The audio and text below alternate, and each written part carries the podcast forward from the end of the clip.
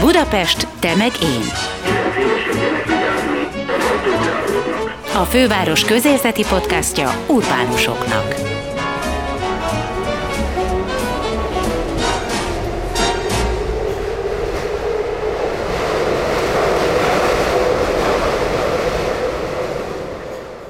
Sziasztok, ez itt a Budapest Temegén Podcast, benne Gellért Gábor kollégám nevében is köszöntelek benneteket, én Veres Dóra vagyok.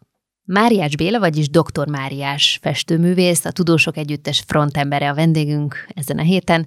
Az apropó pedig az, hogy Dr. Máriás idén 55 éves, míg a tudósok 35.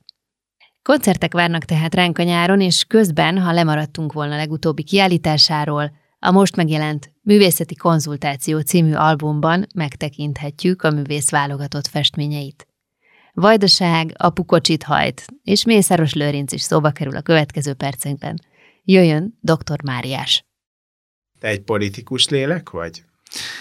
Hát, hogyha valaki apolitikus, vagy politika ellenes, vagy politikából kiábrándult, vagy a politikusok felszínessége ellen harcoló ember is bizonyos mértékben politikus, akkor politikus vagyok, de hát alapvetően azért foglalkozom a politikusokkal, mert elkerülhetetlennek tűnik a, az életünk az ő hatáskörük nélkül, tehát tulajdonképpen a, az ő halálos ölelésükből próbálom magunkat minél jobban eh, kihúzni, kivonni, vagy hát úgy rákényszeríteni őket egy bizonyos eh, kritikával, hogy egy olyan magatartásra, amely hát azért valahol észszerűbb vagy emberibb lehetne. Mert eléred szerinted az inger küszöbüket? Tehát, hogy egyetem feljut, fellátod, mert milyen rossz, hogy ilyen irányszavak nekik.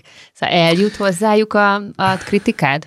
Nézd, hogyha egy kép valamibe beletrafál, akkor az sokaknak kedves lehet. Ha sokaknak kedves lesz, akkor az hordoz egy jelentést, ez befolyásolja a gondolkodását, e, elterjedhet, felszabadíthatja az embereket, kicsit bátoríthatja, és hát előbb-utóbb nyilván e, a politikusnak is ezzel számolnia kell, hogy hát ha bár nem látja a sötétben a szavazót, talán mégse kellene olyan szinten hülyének tartani őt, amelynek, amilyennek hát gyakran tartja. De igazából arra gondoltam, hogy te feléd jött már visszajelzés azzal kapcsolatban, hogy a képeid nagyon erősen provokálnak, és hogy nem tudom, orba vágtak már emiatt, vagy ígértek orba vágást? Tehát fizikai bántalmazásra, jogi konzekvenciákat magával vonó, dokumentálható kijelentése nem érkezett. Nyilván az utcasarkon jobban oda kell figyelnem, hogy ne üssön el egy autó. Nyilván azt ne, is ne, tapasztalom. Ne, ez, ez most komoly volt? Hát nézd, nem mindenkinek van humorérzéke, vannak emberek, akik rosszabban vesznek egy-egy kritikát, és vannak, akik esetleg oda se figyelnek rá, se hederítenek, sőt, van, aki még örül is, hogyha nem feltétlenül pozitív értelem, de foglalkoznak vele. Viszont hát, hogy mennyire be van merevedve a társadalmunk, a, a közbeszédünk, a köz, közgondolkodásunk, azt hát mi sem bizonyítja jobban, mint hogy ezek a képek, amelyek azért aránylag népszerűek, hogy ezeket egyetlen nyilvános állami, városi és egyéb helyen sem lehet jóformán kiállítani, csak kis galériákban végezzük azt a bomlasztó tevékenységet, amely hát az önön gyógyulásunkra, és hát reméljük a másoknak is a jobb hangulatára próbálnak szolgálni mi az alkotás folyamata? Hát alapvetően úgy képzelem én, hogy ülsz a tévé előtt, ezt mondtad, és akkor leülsz a vászonán, és valami kijön. Hát igen, tehát kétfajta hatás ér minket, vagy hát engem legalábbis mindenképpen. Az egyik az, ami az elkerülhetetlen, a közéleti, a történelmi és egyéb hordalékanyag. A másik pedig egy olyan világ, amelybe vágyakozunk, amely ideálisabb, szebb, jobb. Számomra ez a festészet, azok a festők, akiknek a műveit ritkán láthatom, ahhoz is néha ki kell menni Bécsbe vagy más városokba, amelyeket hát magyar ember nem igen tud magának megvásárolni, és így tovább. Tehát egyfajta vágyakozással néz utánuk, és szeretne abban a harmonikus paradicsomban élni, amit mondjuk Dören, vagy Van Gogh, vagy valaki megfestett. És hát másrészt meg van ez a mi valós életünk, amely hát eh, boxal és ütközésekkel és félreértésekkel teli, és amely hozza az ő saját ballasztját, hordalékanyagát. Néha, vagy hát elég gyakran bemegyek mondjuk egy bevásárlóközpontba, és ott elkezdem nézegetni az újságokat, kíváncsian, hogy mi is most éppen a legérdekesebb, legmítikusabb dolog, és hát akkor valamelyik nagy hősünkkel valami történik, vagy kijelent valami nagyot, amely persze önmagában nem volna érdekes, de úgy, hogy az egész életünket befolyásolja, hogy hogyha a történelmi identitásunkat, a szabadságképünket, vagy a nemzeti képünket súrolja, vagy, vagy át akarja írni, vagy bizonyos értelemben terrorizálja, akkor erre nyilván a művész megpróbál úgy reagálni, hogy, hogy ez valahogy egyensúlyba kerüljön, és akkor ennek a kontráját próbálja meg úgy összehozni, hogy olyan művészeti kontextusba kerül, ahol hát otthontalanul érzi magát, vagy furcsán, vagy kiderül róla egy egészen más meglátás, mint amit ő magáról képzelne. Tehát akkor tulajdonképpen most elmondtad, hogy te nem érzed most jól magad. Ez relatív, mert nem panaszkodom, tehát én aránylag jól érzem magamat a bőrömben, e, voltak már az életemben nehezebb e, korszakok is, amelyeket hát megint e, alapvetően a politika és a politika erőszakossága okozott, mindenféle diktatúrákban éltünk, éltem, de hát most azért ez egy más világ, de hát itt is van még azért téma bőven. Mikor volt az életed során a legabszurdabb világ? A legabszurdabb számomra az volt, amikor anélkül, hogy bármi különösebben rosszat tettem volna, el kellett menekülnem a hazámból. Tehát egy ember békésen él, azt gondolja, hogy hát nem lehet itt háború, mert miért volna, hát ez senkinek se jó, és egyszerre csak azt látja, hogy benne van ő is nyakig egy olyan helyzetben, amit el se tudott volna képzelni, ráadásul elmenekül, és még kívül kerülve nagy nehezen ebből az egész eh, fortyogó, szörnyű levesből nézi, hogy hát, hát ha egyszer vége lesz, és hát nem lesz, mert mindig más és más érdekek jönnek elő, a háború is egy nagy üzlet, a politika is nagy üzlet, tehát ezek olyan üzletek, amelyek kihagyják az emberi érdekeket a saját céljaik közül igazából, és hát akkor ezért az ember, a kis civil keresi a helyét, és hát jó esetben meg is találja. Bár ezt már elmesélted, csak most, hogy tegyük helyre, tehát ugye te Vajdaságban születtél, és onnan ez, amit most mondtál, ez arról szólt, hogy amikor a 90-es évek elején jöttél el, amikor neked is megjött a behívód konkrétan, és háborúznod kellett volna. Beszélhetünk erről is végül is Csak idén, azért, ezt hogy... is jubilálom, hogy 30, 30 éve volt, jöttem igen. át a határon, 91. október 1-ről másodikán éjszaka, hajnali fél négy felé, Kelebia környékén léptem át tulajdonképpen illegálisan a határt, mind 24 órával azelőtt tulajdonképpen egy fürdőköpenyben ültem belgrádi albérletemben, és miközben egy Miles Davis koncertet néztem a tévében, hamvas eszéket olvasgattam, és készültem egy vizsgámra, talán spagettit főztem ebédre, lehet, hogy már egy korty bort is megittam. Tehát a teljes békében éltem, mert úgy gondoltam, hogy ha bár a tévén már látjuk a vért, látjuk, hogy behívják az embereket, Tehát nem gondoltam volna, hogy egy pillanat alatt megváltozhat az életem. Azért is furcsa ez, mert én nem voltam mindig teljes mértékben katonaságot elkerülő vagy tagadó személy, leszolgáltam a jugoszláv néphadsereg kötelező szolgálati idejét, 15 hónapot, hát nem örömmel, de elmentem mindenféle hadgyakorlatokra, de mikor arról volt szó, hogy most ágyútölteléknek visznek el a Vukovári frontra, és teljesen értelmetlenül valaki lelőjön, hát azt úgy gondoltam, hogy akkor azt, azt azért ne. Tehát, hogy még ezen gondolkodjunk egy kicsit. És de akkor... tulajdonképpen ott az történt, hogy megérkezett a behívód, amikor hallgattad a Miles Davis-t? Az történt, hogy az újvidéki szüleim lakásán, ahol be voltam jelentve, megjelentek katonarendőrök, jóformán rárukták szüleimre az ajtót, és aláíratták velük a behívómat, hogy ők átvették, és ezáltal én onnantól fogva, hogyha 24 órán belül nem jelentkezem, akkor katonaszöveg szökevény vagyok, és onnantól fogva még jogi alapjuk is megvan arra, hogy bármit eh, tehetnek velem. Nyilván ezt ebben az első 24 órában is jóformán megtehetik, de hát azért volt itt árnyalat.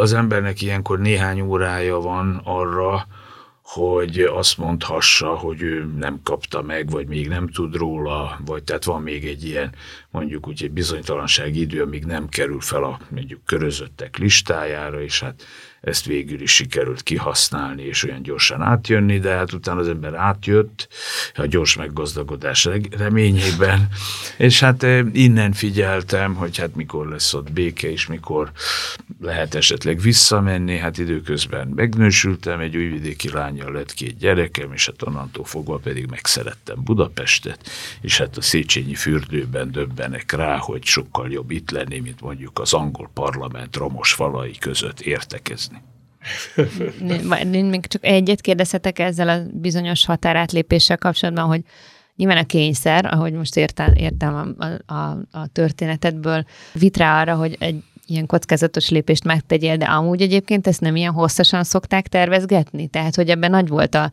az esélye annak, hogy nem fog sikerülni, nem? Természetesen az ember látja, hogy változik körülötte a világ, és ez nem hónapok vagy napok alatt változott meg, hanem évek alatt.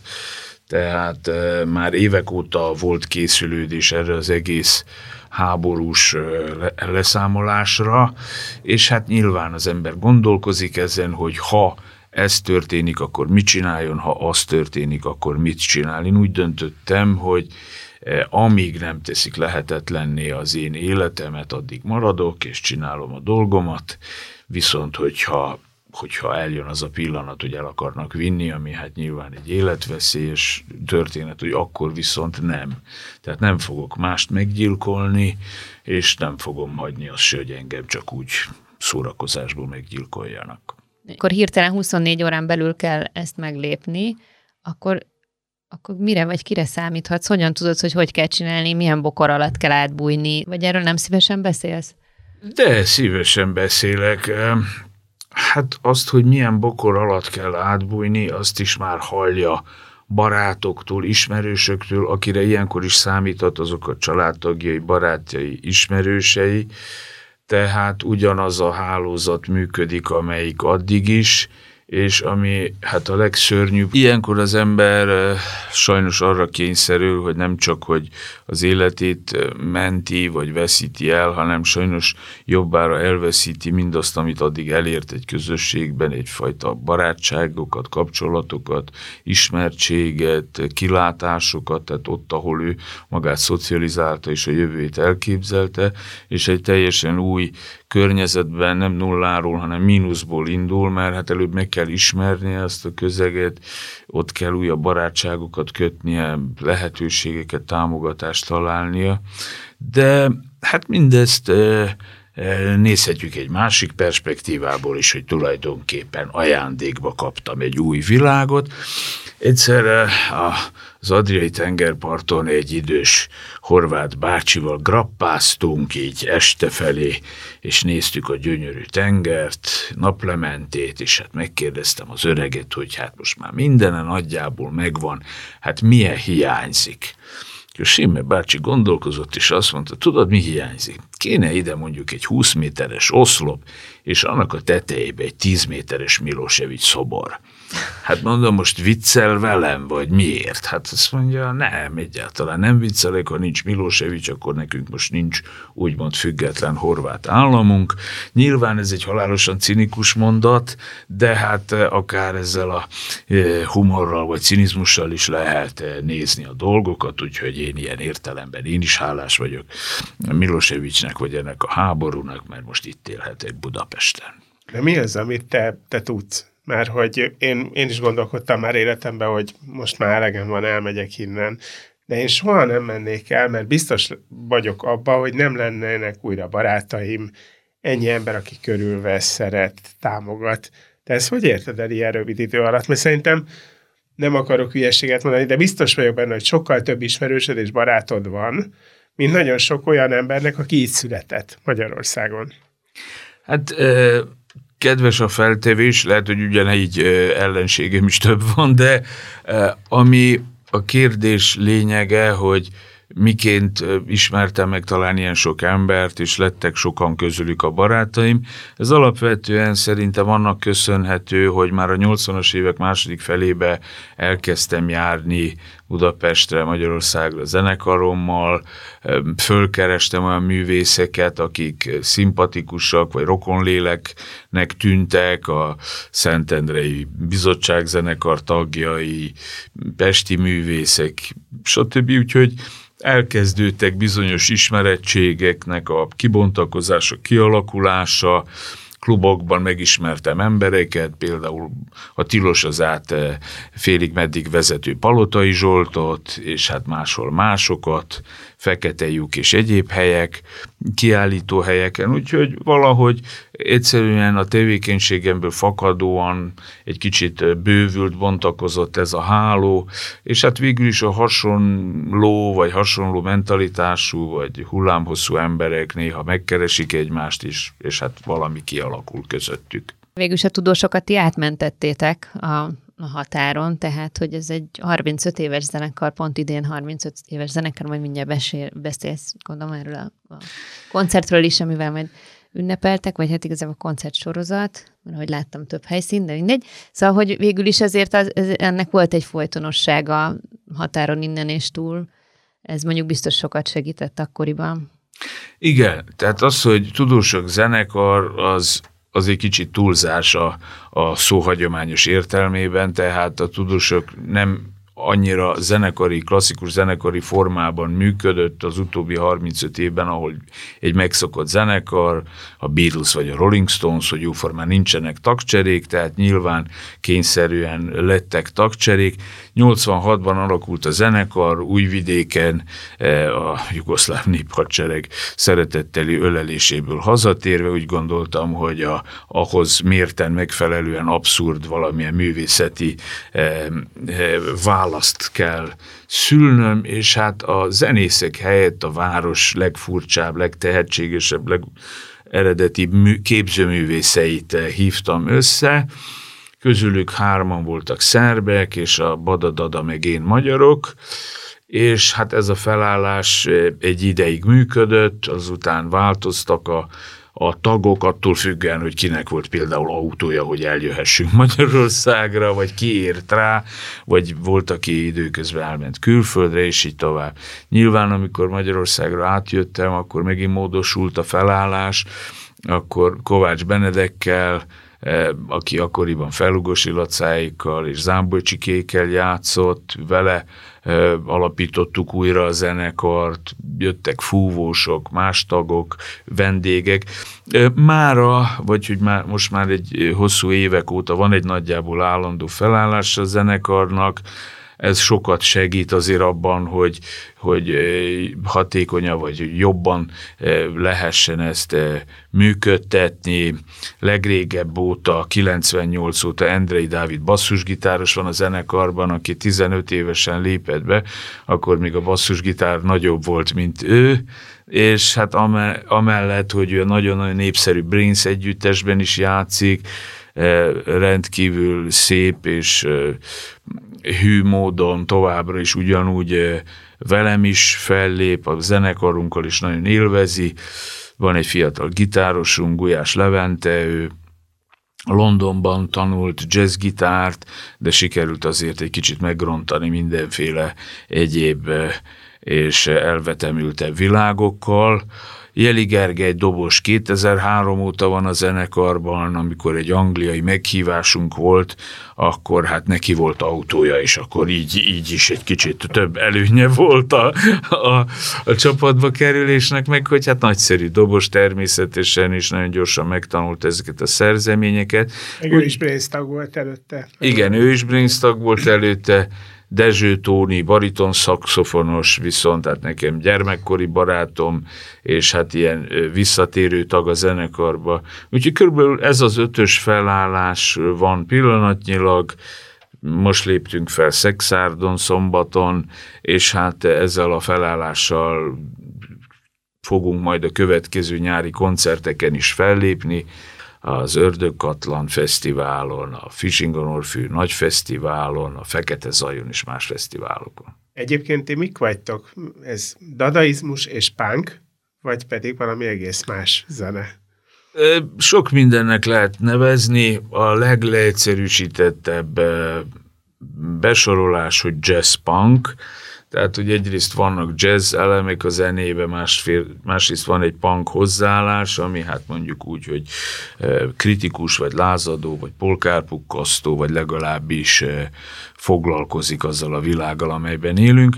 Szándékosan többfajta zenei elemből építkező a, a mi műsorunk, és van benne a punktól a funkon át, a bluesig, és e, mi most újabban még egy csodálatos country számot is szereztünk, és hát az a legfurcsább, tehát azzal tényleg a közönség nem tud mit kezdeni, úgyhogy mindezek a zenék tulajdonképpen lehetőséget nyújtanak arra, hogy egy kabarészerű előadást adjunk elő, amely hát a költészeti, kicsit szimbolikusabb, elvontabb témáktól kezdve mondjuk úgy, hogy a közéleti, hétköznapi témákig terjedhessen.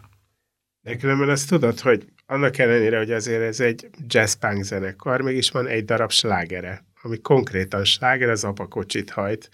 Oda is lehet tudni, különben nekem a 13 éves gyerekem ült mellettem a kocsiba, és mikor látta, hogy valamit nagyon bénáskodom, mondta, hogy Hí, de jól hajtja apa a kocsit. Én ma reggel mutattam meg a 11 éves gyerekemnek, és teljesen el volt tájulva. Szóval, hogy az a helyzet, hogy ez ilyen generációkon átívelő, nem tudom Igen. én, már, már ilyen borostyánkőben van ez a dal, nem?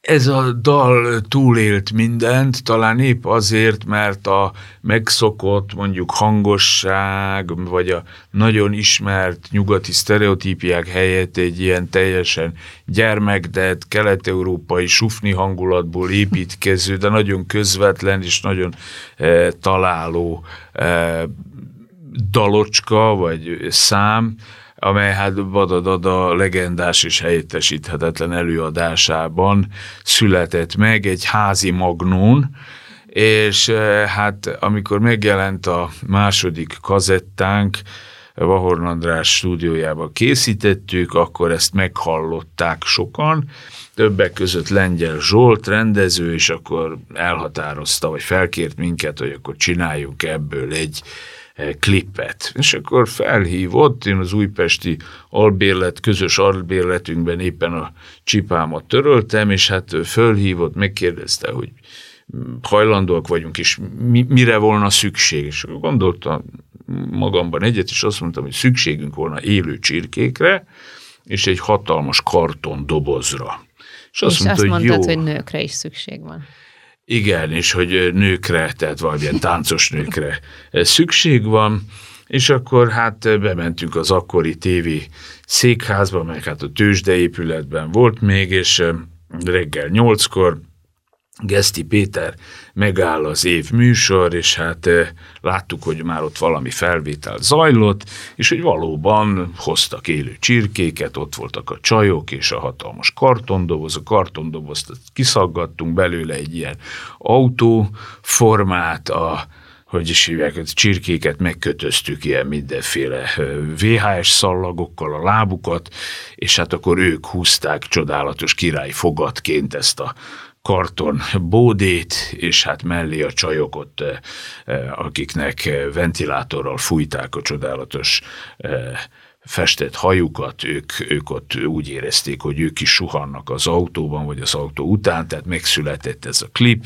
és hát ez nagyon, tehát anélkül, hogy ráírták volna, hogy, hogy melyik zenekarról vagy kiről van szó, mégis valahogy átörte a falat, és az emberek annyira megszerették, hogy hát a mai napig azért tényleg nagyon-nagyon sokan ismerik és szeretik. Arról nem beszélve, hogy a csirkék azokban később kiszakadtak a kontroll alól, és össze-vissza ugrálva bepiszkították a több milliós Sony és egyéb HD kamerákat, de hát ez már csak így, ezt is jól bírták azért Zsolték, úgyhogy ebben a klipben ezeknek a nőknek az arcán én nem azt láttam, hogy örülnek, hogy száguldanak az autóval, hanem hogy nem értjük, mit kell csinálni.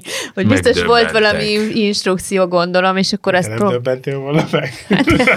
Jó, de, nem, de nem tudta, szóval az látszik az arcokon, amikor nem tudod, hogy most átverés áldozata vagy-e, vagy pedig beleadhatod magadat, és megőrülhetsz ugyanúgy, mint az, ezek az emberek, akik itt csirkéknek a lábához VHS szalagokat kötöztek. Hát nyilván, amikor a hirdetésre jelentkeztek, hogy helyes lányokat keresnek, akkor legkevésbé gondoltak arra, hogy egy gyermeki lelkületi számban kell majd önfeledten táncolniuk. Ezért mindenki éli a napolajat akart hirdetni akkoriban. Valami olyasmi, úgyhogy hát a, a csirkék is ugyanolyan mértékben sztárok voltak, sőt egy kicsit még ők ezt a metálos, rokkos magatartást ők hordozták ezzel a destruktív viselkedésükkel, de hát összességében hozott valami arhaikusat ez az egész hangulat. Úgyhogy és hát aznap onnan mentem a Szabolcs kórházba, mert megszületett Lilla lányom, úgyhogy egy összetett napról volt szó, de így tudom akkor pontosan, hogy december 16-án volt ez a felvétel. Melyik évben? 96-3-ban. Úristen, de öregek vagyunk. De ugorjunk is vissza, mert, mert a múltról eleget beszéltünk. Beszéljünk de. arról, hogy te most egy képzőművész sztár vagy? Hát nagyon hogy mondjam, nagyon legyezi a hiúságomat ez a kifejezés, de én azért ennél sokkal kevesebbre tagsálnám magamat nem vagyok sztár, és nem vagyok képzői sztár ennek a szónak a nyugati értelmében, hogy most én egy képet annyira eladnék, hogy utána sportkocsiba vágva magamat, nem tudom én, Tihanyon, a Tihanyi körzetbe keresem a legdrágább szállodát, hogy ott össze-vissza törjek mindent a, az érzéki felindulásomban. Én úgy, hogy? Ez szomorú. Ez nagyon, ez nem szomorú, most csak azért mondom, hogy ez mentalitásban is egy más hozzáállás. Én szeretek festegetni, mindig is szerettem a szociológiát, egyébként az egyetemen az összművészeti tantárgy mellett a szociológiát szerettem a legjobban, a szociológia tanáromat föl is kértem az első belgrádi egyéni kiállításom megnyitására, akkor ő később eh, megsukta, hogy ő is fest, úgyhogy tulajdonképpen ez a közösségiség, vagy a közös történeteinknek egyfajta újraértelmezés, ez számomra egyfajta szenvedély, és örülök, hogyha ez másnak is jelent valamit. Hogy ez népszerű, és hogy ez érdekes az embereknek is, egyesek megveszik a képeket, ez számomra nagyon-nagyon kedves, és nagyon biztató, vagy mondjuk úgy, hogy egy fontos elismerés, de nem ez a meghatározó, tehát én annak örülök, hogy csinálhatom a dolgomat, és hogy anélkül, hogy bárkit igazából meg akarnék bántani, hogy hozzájárulhatok ahhoz, hogy megpróbáljunk egy kicsit normálisabbak lenni, vagy jobban érezni magunkat. Hol van az, az a határ, ahol még valami ízléses megengedhető, hogy ugye nagyon sokszor felismerhető, vagy legtöbbször ugye egy ismert ember, politikus vagy közéleti szereplő van a képeid középpontjában, hogy, hogy hol lehet belemászni nagyon valakinek a magánéletébe, vagy bármiébe ízlésesen, és hol van az, ahol, ahol már nem, nem biztos, hogy, hogy szabad ecsetet ragadni. Mert én például most nézem ezt a Mészáros Lőrinc Várkonyi Andrea ábrázolásodat, és ott például ez felmerült bennem, de valóban, ahogy úgy kezdted ezt az egészet, hogy te is nézegeted az újságokat a, a, a plázában, vagy nem tudom hol, és olvasgatod ezeket a cikkeket, tehát ott is jóval túl vagyunk már mindenféle határon, hogy meddig lehet belemászni a másik ember életébe, De hogy te neked van egy ilyen mércéd, vagy az egész nem érdekel, ez egy abszolút irreleváns kérdés. E, nagyon is van mércém, és tehát nagyon sokszor, hogyha túllépnénk egy határt, az kontraproduktív lenne. Tehát, hogyha valakit sértegetnénk, vagy valótlanságot állítanánk róla, vagy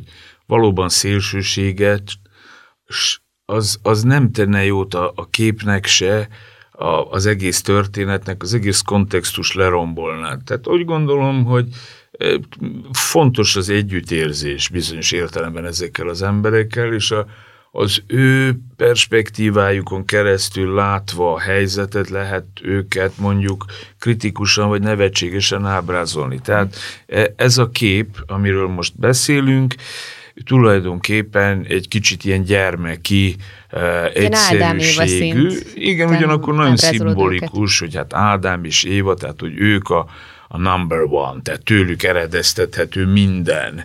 Na de mi is? Ugye hát egyfajta gazdagság, egyfajta új oligarchikus életmód, egy új elit, egy új királyi család talán, mert hát Angliában ugye az angol királynő a leggazdagabb, és hát ő van minden szempontból ugye exkluzivitásban tartva, becsülve, és hát nyilván lehet, hogy akkor a Mészáros Lőrinc nálunk betöltheti ugyanezt a, az űrt, ennek nyilván, hogy ezt úgy már csak kimondjuk, ez is egy groteszk valami, de hát nyilván valaki eh, aránytalanul gyorsan és aránytalan mértékben gazdagodott meg, valamint hát ez az anyagi világhoz való mérhetetlen kötődés, hogy hát még halmozzak ezt, meg az gyárakat, hoteleket, egyebeket, most lehet ennek háttérsztoria, de mi nem a háttérsztorival foglalkozunk, hanem azzal, amit megélünk, amit látunk, hogy mondjuk egy átlag ember sokkal nehezebben tud valamit megvásárolni, mert már elvitték előle háromszoros áron, és így tovább.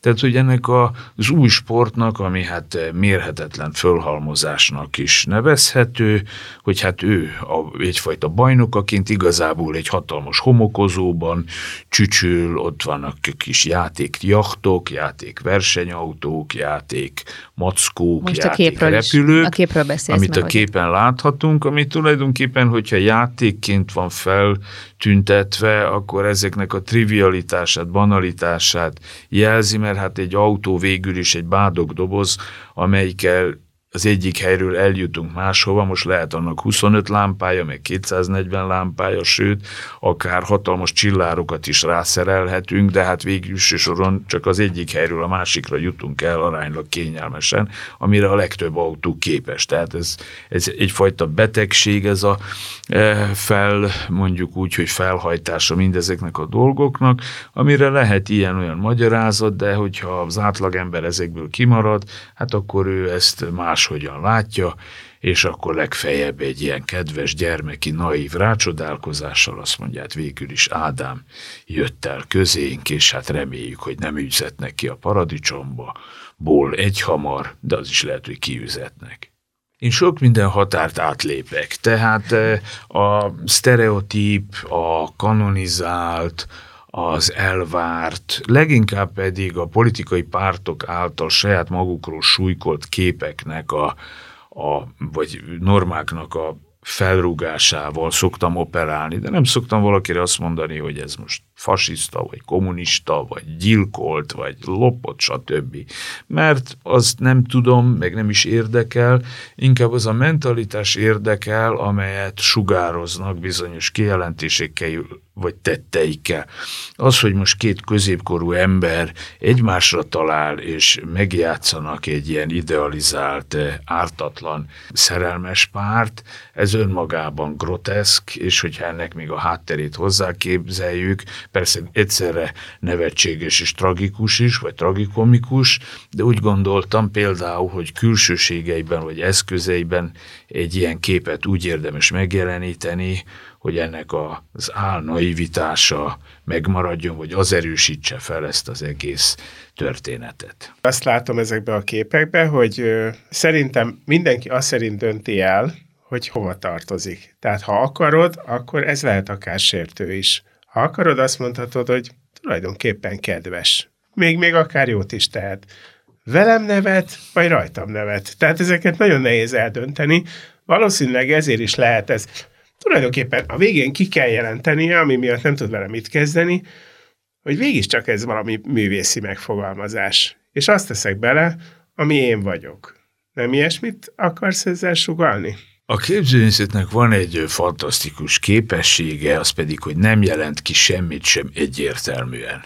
Tehát, hogy ugyanaz a kép olvasható több módon, leginkább mindenki saját módján olvassa, de alapvetően, hogyha egy képet, egy szimbolikát két-három módon lehet olvasni, akkor ott már vannak komolyabb csoportok, akik akár ugyanazt a képet különböző módon tudják értelmezni.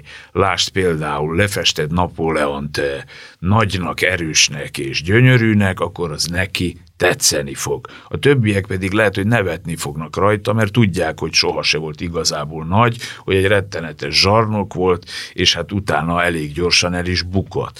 Na most ezzel a kettőséggel játszva tulajdonképpen azt festegetem, hogy hát különböző királyok mesztelenek, és úgy gondolom, hogy a stílus, vagy stiláris, vagy alkalmi eh, megfogalmazások azok arra jók, hogy egyfajta dramaturgiai hátteret, egy színpadot rendezzenek meg valamihez.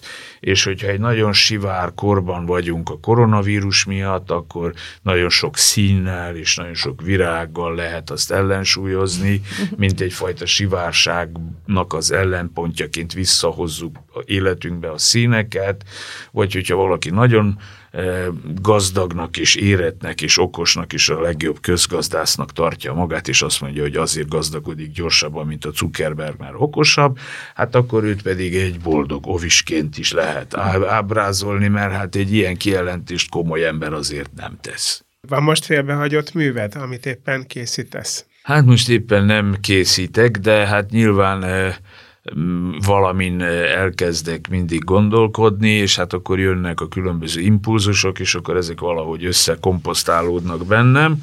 Ma például éppen azt nézegettem, hogy hát milyen kedvenc festmények vannak, amelyeket esetleg amelyek inspirálnának egy újabb valami irányban, valami szép, vidám, nyári, színes, és hát nyilván majd most hoz az élet valami újabb fordulatot, meg ezek vannak is, csak nem mindig azonnal mélyedek el bennük, de hát jönnek ezek egymás után, és hogyha ez összeáll valamivé, akkor festem meg. Például a Mészáros Lőrinc képet már előtte sokan kérdezték, hogy lesz-e, meg hogyha, meg hogyha lesz, milyen lesz, és akkor mással voltam elfoglalva, mondtam, hogy hát egyelőre nem lesz, nem tudom, hogy lesz-e. Jaj, nagyon jó volna egy ilyen stílusban, meg minél igényesebben, mert hát ez végül is egy ilyen drága világ, stb. stb. És hát akkor így ezt emészgettem magamban, és hát végül is ilyen gyermek kifestőket kutattam fel az interneten, és rájöttem, hogy itt végül is egy új kezdetről van szó, és Ádám és Éva a főszereplők.